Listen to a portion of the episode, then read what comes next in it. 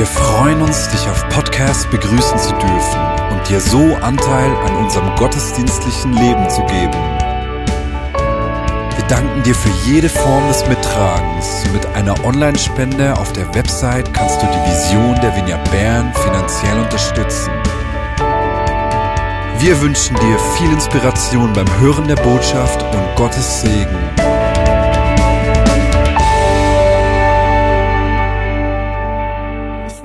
Wunderschön, dass ich hier sein darf.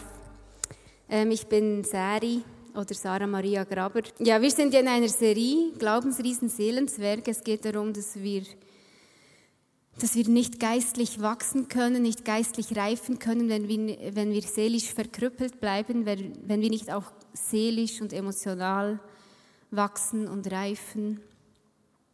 Und ähm, mein Thema passt in diese Serie.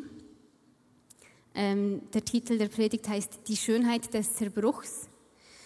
Und ich möchte einfach mit euch von, also ich möchte euch aus meinem Leben erzählen. Ich möchte euch einladen in mein Leben. Es wird ziemlich emotional, es wird ziemlich roh. Mir geht es nicht so gut in den letzten Wochen und Monaten. Und ich, ich, möchte das, ich möchte das mit euch teilen, diesen Zerbruch der letzten Wochen und Monate, weil ich glaube, dass darin so viel Schönheit und so viel Kraft verborgen ist. Und weil ich dich einladen möchte, deinen Zerbruch, deinen inneren Zerbruch vielleicht auch zuzulassen. Weil ich glaube, wir, wir sträuben uns sehr oft gegen diesen Zerbruch, gegen unsere Schwachheit, gegen diese depressiven Tage.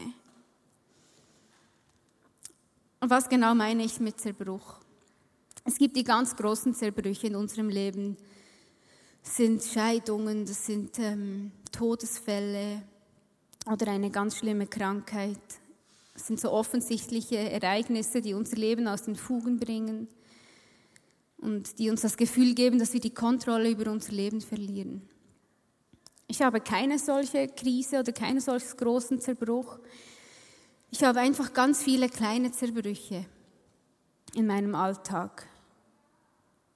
Also, und solche kleinen Zerbrüche kennt ihr bestimmt auch. Für jeden von uns wahrscheinlich sind das, sind das unterschiedliche Zerbrüche, je nachdem, was uns wichtig ist. Ähm, es können Streitereien sein, Missverständnisse, es kann ein dreckiger Haushalt sein, wenn spontaner Besuch kommt. Es kann Wäscheberge sein. Es kann ein verletzendes Wort sein, das über deine Lippen huscht oder das von jemand anderem über seine Lippen huscht und dich verletzt. Es sind einfach diese kleinen Zerbrüche, diese Verletzungen, die unsere Seelen erschüttern, unsere Ängste, an unsere Ängste klopfen und uns irgendwie zeigen, dass da irgendwas ist, was tiefer liegt. Wir leben in einer Hochleistungsgesellschaft und es ist wie, es ist gar nicht mehr nur normal, dass Leistung gefordert oder erbracht wird. Es ist selbstverständlich, dass wir immer stetig höchste Leistung bringen. Und es ist, es ist ähm, gar, nicht, gar nicht mehr so akzeptiert, jedenfalls empfinde ich das so, dass wir Schwankungen haben. Also sei es in unserer Leistung, sei es in unserer Laune, in unserer Stimmung oder in unseren Lebensläufen. Wir haben extrem hohe Erwartungen an unser Leben, an uns. Und wir leben in einer Gesellschaft, die uns ganz viele Möglichkeiten bietet, Fassaden aufrechtzuerhalten. Sei es Social Medias oder die Anonymisierung in dieser Gesellschaft. Wir alle können sehr individualistische Leben führen, ohne dass uns jemand wirklich in unser Garten schauen kann. Und das lädt uns, glaube ich, alle ein, solche Fassaden aufrechtzuerhalten, bewusst oder unbewusst.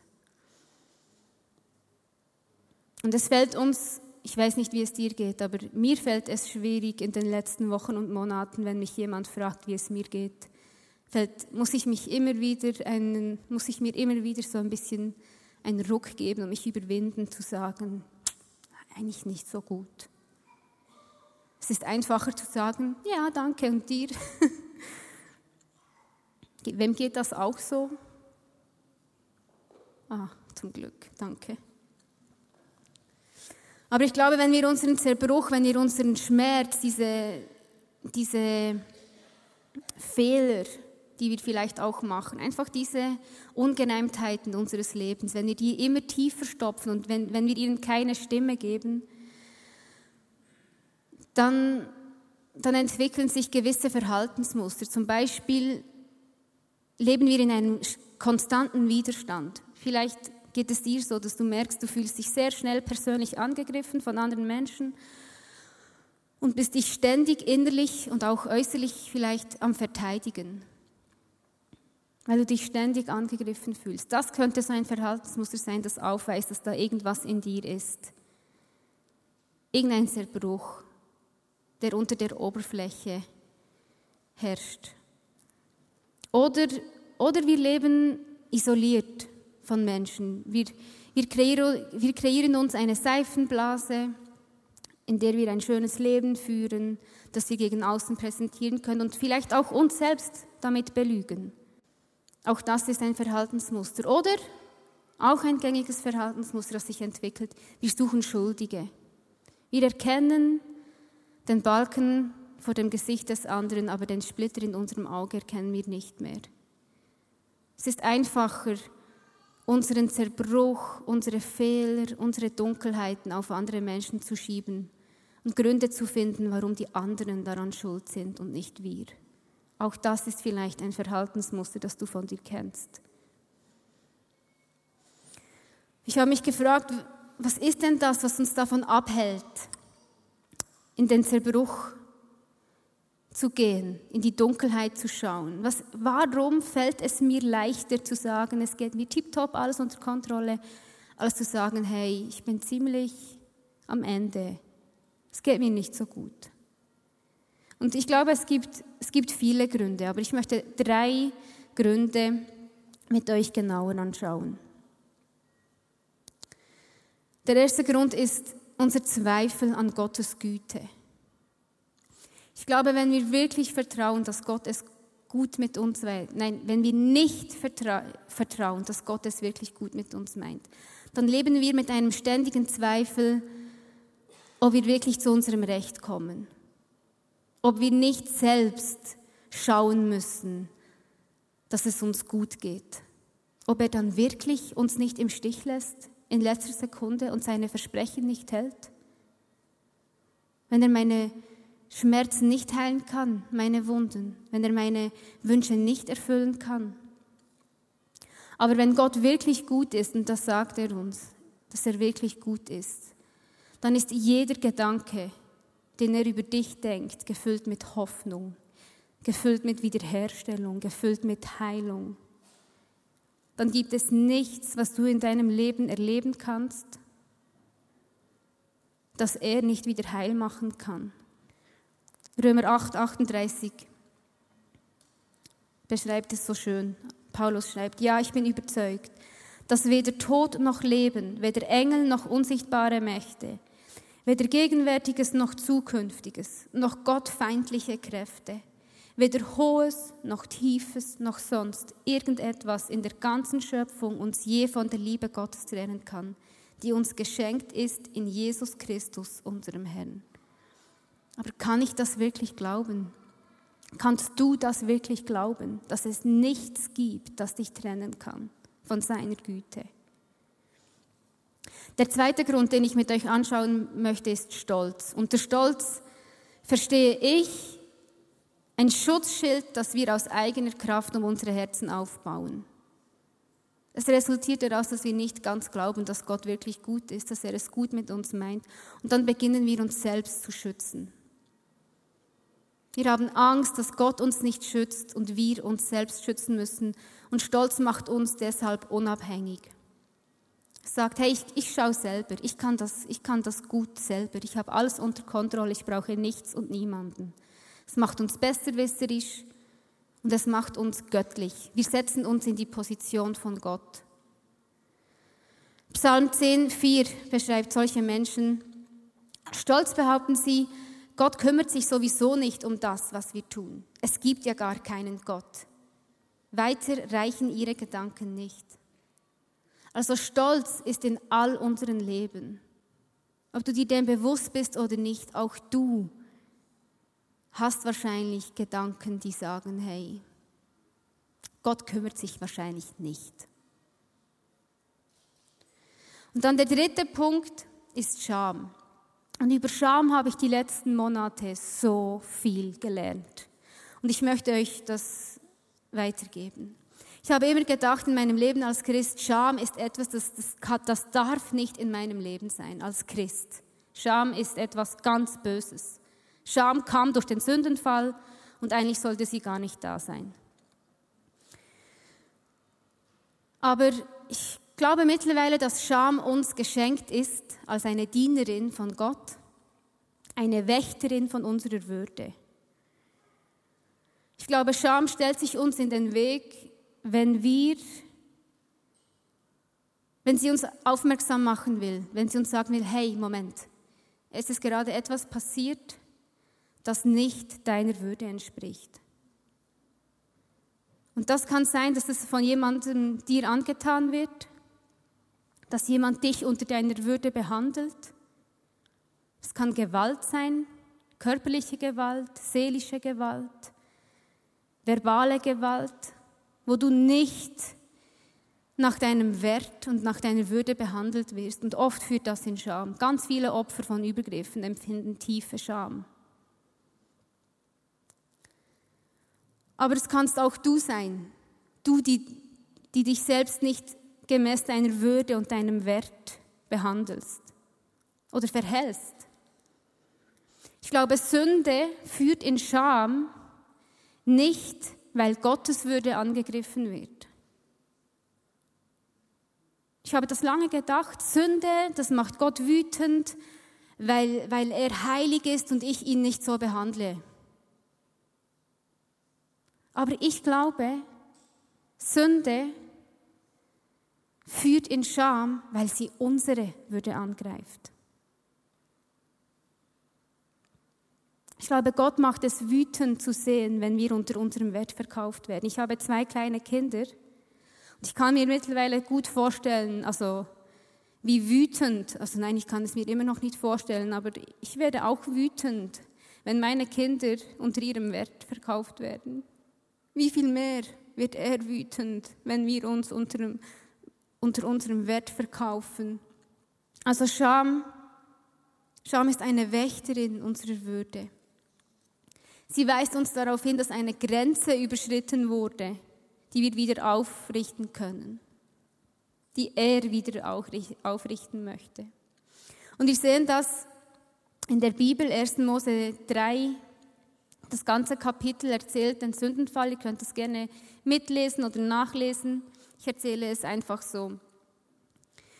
Es beschreibt, wie Adam und Eva gesündigt haben, das erste Mal, weil sie an Gottes Güte gezweifelt haben. Sie haben gezweifelt, ob Gott es wirklich ganz, ganz gut mit ihnen meint oder ob er ihnen nicht doch etwas noch vorenthält mit diesem Verbot vom Baum der Erkenntnis zu essen. Und so haben sie von diesem Baum gegessen. Und das haben sie gemacht. Sie haben sich geschämt und sie haben sich versteckt. Und Gottes Reaktion war, hey, Adam, wo bist du? Und Adam, Adam hat geantwortet, ich, ich, ich bin versteckt, ich bin nackt. Und Gottes Antwort war, wer hat dir gesagt, dass du nackt bist? Wer hat dir gesagt, dass du nicht würdig bist, wenn du nackt bist, vor mich zu kommen? Das war doch bisher auch kein Problem. Und was tut Gott? Er ruft Adam und Eva wieder zu sich. Er sagt, hey, ich möchte euch nach sein. Und er kleidet sie, er gibt ihnen Kleidung, damit sie ihre Nacktheit verstecken können und sich wieder würdig fühlen, in seine Nähe zu kommen. Versteht ihr das? Ich habe immer gedacht, ich habe das nie verstanden. Für Gott ist unsere Nacktheit kein Problem. Es ist für uns ein Problem, wenn wir uns unwürdig fühlen und uns vor Gott verstecken. Für uns ist es, für Gott ist es kein Problem. Er findet, er findet unsere Nacktheit nicht peinlich, sonst hätte er uns so nicht nackt geboren werden lassen. Es ist für uns ein Problem. Und was tut er? Er macht einen Schritt auf uns zu, er gibt uns Kleidung, er kleidet uns in Würde und in Kraft, damit wir aus unserem Versteck herauskommen und uns getrauen, in seine Nähe zu kommen. Es sind wir, die uns verurteilen und uns vor Gott verstecken. Es ist nicht Gott, der uns wegweist von sich. Ich glaube, Gottes Problem ist nicht, wenn wir gebrochene Herzen haben, wenn wir Fehler machen, wenn wir ganz schlimme Gedanken haben, wenn wir im Versteckten Dinge tun, die besser niemand weiß. Wenn wir zerbrochen sind, wenn wir schwach sind, das ist alles kein Problem für Gott. Für ihn ist das Problem, wenn wir uns verstecken. Für ihn ist das Problem, wenn er uns nicht mehr nachkommen kann, wenn er diesen Zerbruch nicht mehr heilen kann, wenn er uns nicht mehr aufrichten kann. Also wir brauchen diesen heilenden Blick von Gott in unser Tiefstes. Wir brauchen immer wieder die Umkehr zu ihm, wenn wir in eine Zukunft laufen, die nicht unserer Würde entspricht. Und wenn wir in der Bibel die Geschichten lesen, ich glaube, jede Geschichte erzählt die gleiche Geschichte. Es ist die Geschichte von wie Gott alles, alles gibt damit wir uns wieder würdig fühlen, in seine Nähe zu kommen, damit er den Weg frei machen kann, dass es keinen Grund gibt, warum wir nicht in seine Nähe kommen können. Dass wir verstehen, dass wir uns nicht zu verstecken brauchen. Und wir brauchen diese Buße und Umkehr in seine Nähe. Nicht einfach einmal, wenn wir uns für Jesus Christus entscheiden und uns taufen lassen. Ich glaube, wir brauchen Buße und Umkehr jeden Tag. Ich habe auch von diesem Gericht immer so gelesen im Neuen Testament. Gott, der richtet, der richtet. Bis ich mal, bis ich, bis ich das anders sehen konnte, bis ich richten. Was heißt denn richten? Richten heißt neu ausrichten. Richten heißt errichten, wieder aufbauen, was in die falsche Richtung lief. Gott richtet uns, aber nicht vor einem Gericht, das uns bestraft und uns in die Hölle wirft. Gott richtet uns mit Augen, die uns als würdig erachten, seinen eigenen Sohn zu geben. Er richtet uns mit der Absicht, uns zu errichten, wieder neu aufzubauen, neu auf ihn auszurichten, wieder seine Nähe zu suchen. Warum sollten wir Angst haben vor dem Gericht, wenn der Richter ein guter Vater ist? Warum sollten wir Angst haben vor einem Gericht, wenn wir bereits erlöst sind? Warum sollten wir Angst haben vor diesem intimen Blick von Gott in unser Tiefstes, wenn er alles gegeben hat und uns nichts mehr trennen kann von seiner Liebe? Als ich Teenager war, trennten sich meine Eltern und es war ein richtig, richtig harter Zerbruch in meinem Leben. Das war eine richtige Krise. Der Schmerz war so groß, ich habe das fast nicht ausgehalten. Und ich habe mich damals entschieden, dass ich das nie mehr zulassen werde. Dass ich es nie mehr zulassen werde, dass mich Menschen so derart verletzen. Und ich habe mich entschieden, dass ich nie mehr Geborgenheit zulassen werde. Es war mir lieber, nie mehr Geborgenheit zu erleben, als sie nochmals zu verlieren. Und ich habe mich entschieden, dass ich keinem Mensch mehr vertraue. Und das bedeutete für mich, dass ich nie eine Beziehung eingehen werde zu einem Mann, dass ich nie heiraten werde, dass ich nie Familie haben werde. Und in dieser Zeit lernte ich Krigi kennen, Christian, Johannes Maximilian. Es war eine ganz lange Geschichte. Ich erzähle euch die Details gerne, wenn ihr mal fünf Stunden zu uns kommt. Es, war vier, es dauerte vier Jahre. Aber es war so, dass er, er hat sich sehr verliebt in mich. Er hat die Schönheit gesehen in, meinem, in meiner Härte. Und wir haben keinen Kontakt gehabt, weil das, weil das für mich natürlich kein Thema war. Und er hat aber nicht aufgegeben, hat immer wieder um mein Herz gebuhlt. Hat immer wieder sein Herz von mir brechen lassen. Und dann irgendwann hat er das Gefühl, so, jetzt habe ich mich entliebt. jetzt ist gut für mich. Ich könnte mich nie mehr in dich verlieben, Sari. Und dann dachte ich, okay, gut.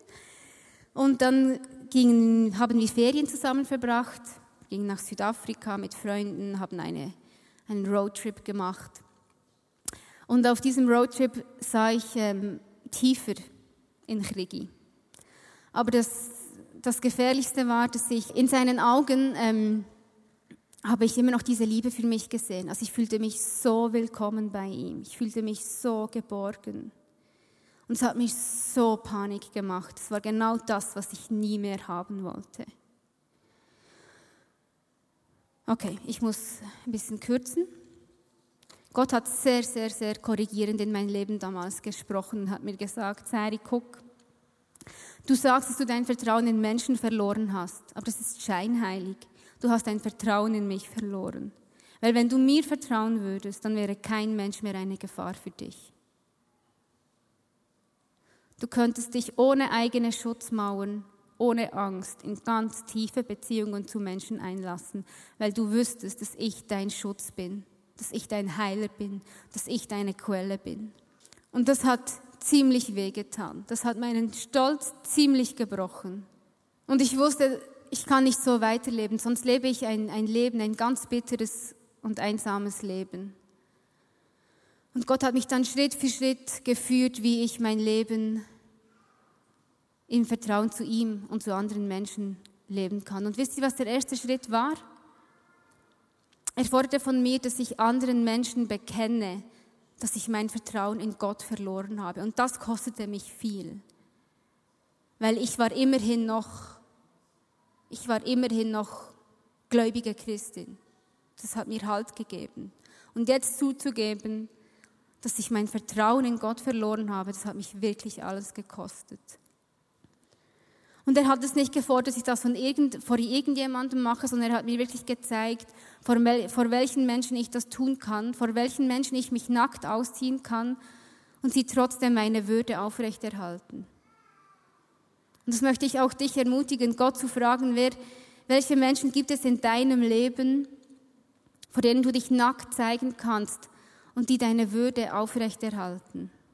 Und so kam es, dass Krigi einen dritten Versuch unternahm, mein Herz, mein Herz zu brechen.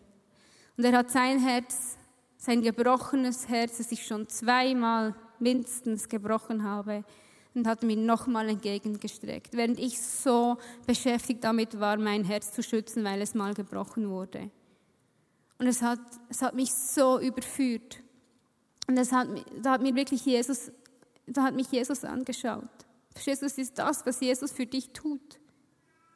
Er streckt seinen gebrochenen Leib, er streckt sein gebrochenes Herz dir immer wieder zu und sagt, hey, das ist ein Herz, das immer wieder gebrochen werden kann.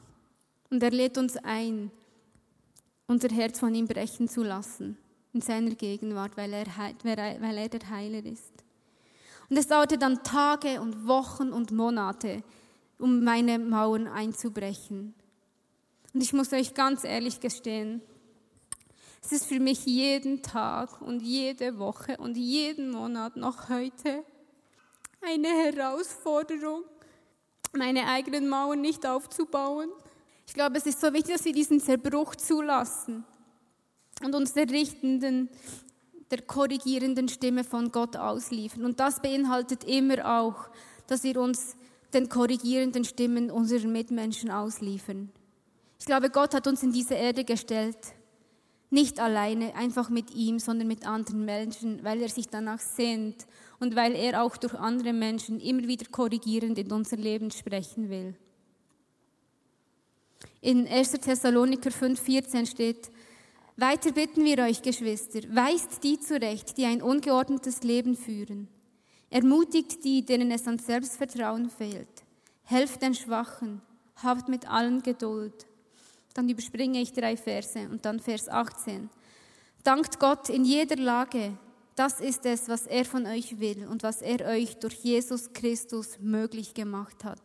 Das ist für mich der entscheidende die entscheidende Grundlage.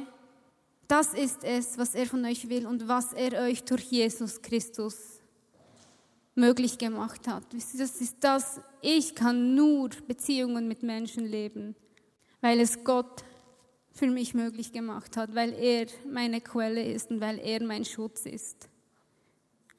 Ich brauche Menschen, die mich zurechtweisen. Ich brauche Menschen, die mich stärken in meiner Schwachheit.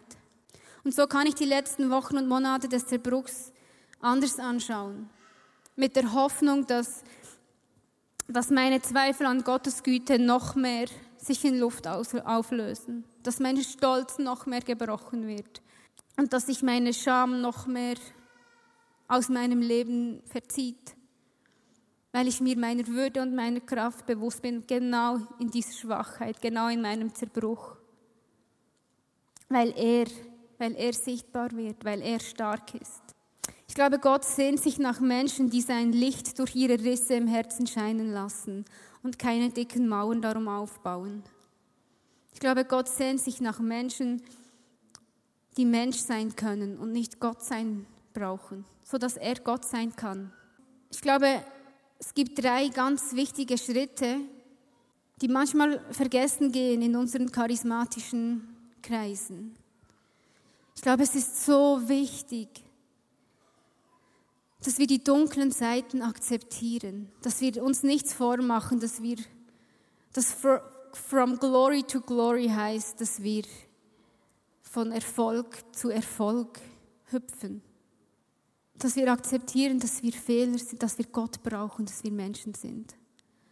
Und dass wir dann bekennen vor anderen Menschen und dass wir dann umkehren.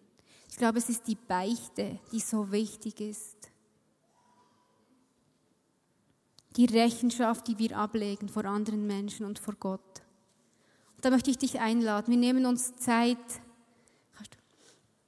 Wir nehmen uns Zeit, dass jeder für sich sich darüber Gedanken machen kann. Hey, wo, wo gibt es diese Zerbrüche in mir? Wo gibt es diese dunklen Seiten? Wo gibt es Ängste?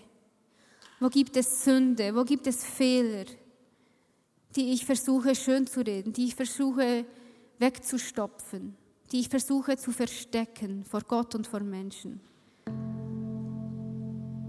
Und dann lade ich dich ein, das einfach zu akzeptieren, die einfach anzuschauen, zu sagen, hey ja, das ist mein Zerbruch.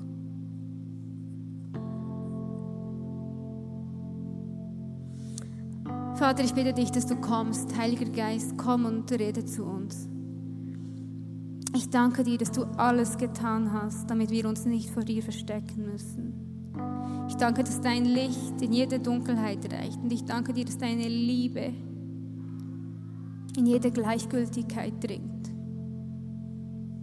Und dass dein Leben den Tod besiegt. Und ich lade dich ein, dass du uns zeigst, Herr, wo wir schwach sein werden können. Und ich möchte dich einladen, dass du die Gedanken machst, welche Menschen in dein Leben gestellt sind, vor denen du diese Zerbrüche bekennen kannst. Vor welchen Menschen kannst du dich nackt zeigen und sie bewahren deine Würde.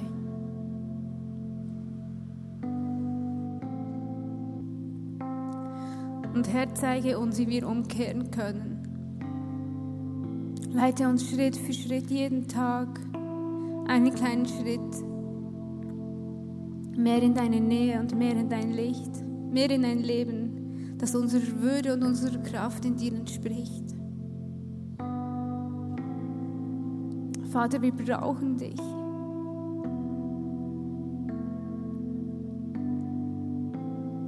Es gibt einen Helden, in dieser Geschichte. Und dieser Held bist du, Jesus Christus.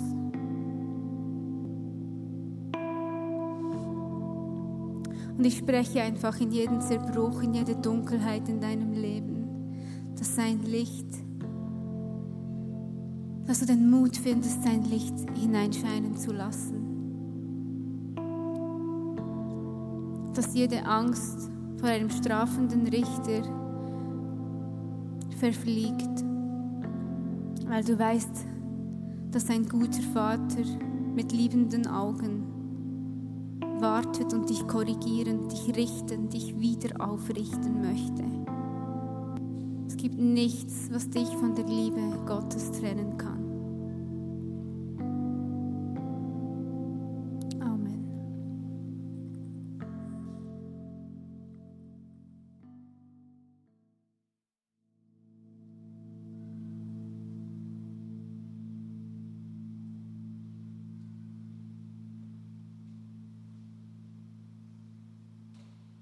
Möchte noch etwas zum Bild sagen. Ich möchte noch etwas zum Bild sagen. Also nein, nein, du darfst kommen, Dave. Also es ist ein Bild, das noch weitergeht. Auch im halb acht Uhr Gede werden wir noch weiterarbeiten. Und wer das noch sehen möchte, der ist herzlich eingeladen, in den halb acht Uhr Gede zu kommen. Gut, wir können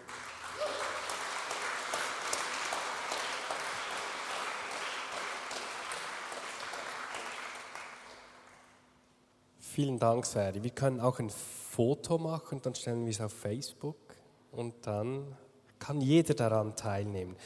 Fiorella, du bist vorhin zu mir gekommen und hast mir gesagt, du hättest ein Zeugnis aus deinem Leben, das genau mit diesem Thema zu tun hat, das wir jetzt gehört haben.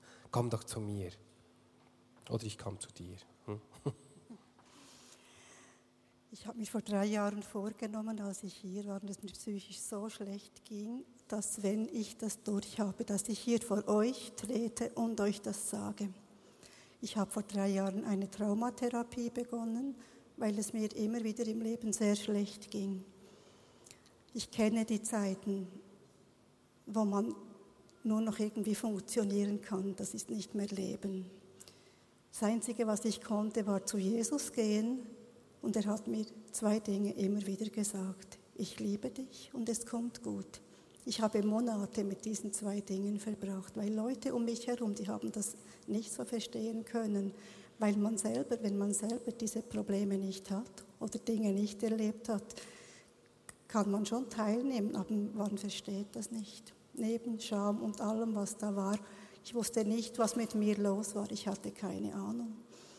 Ich wusste schon, da sind Dinge passiert, vor allem in meiner Kindheit und dann auch später, die sich wiederholt haben. Aber ich habe dann Jesus gebeten, bitte räum meinen Küchenschrank aus, die Tassen und alles, was da drin ist, und räum sie bitte genauso, wie sie hingehören, wieder ein.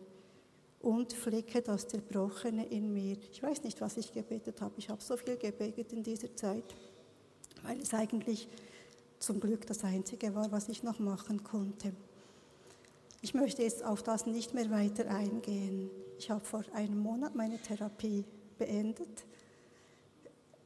Ich sage nicht, ich habe nie mehr Probleme, aber ich glaube, wenn ich Jesus richtig verstanden habe, bin ich aus dem Krankheitsbereich heraus. Weil wenn man längere Zeit psychisch krank ist, hat man bei jedem Wind, der kommt, das Gefühl, uh, Krankheit und der vergisst, dass andere Leute auch Probleme haben, die ganz normal sind.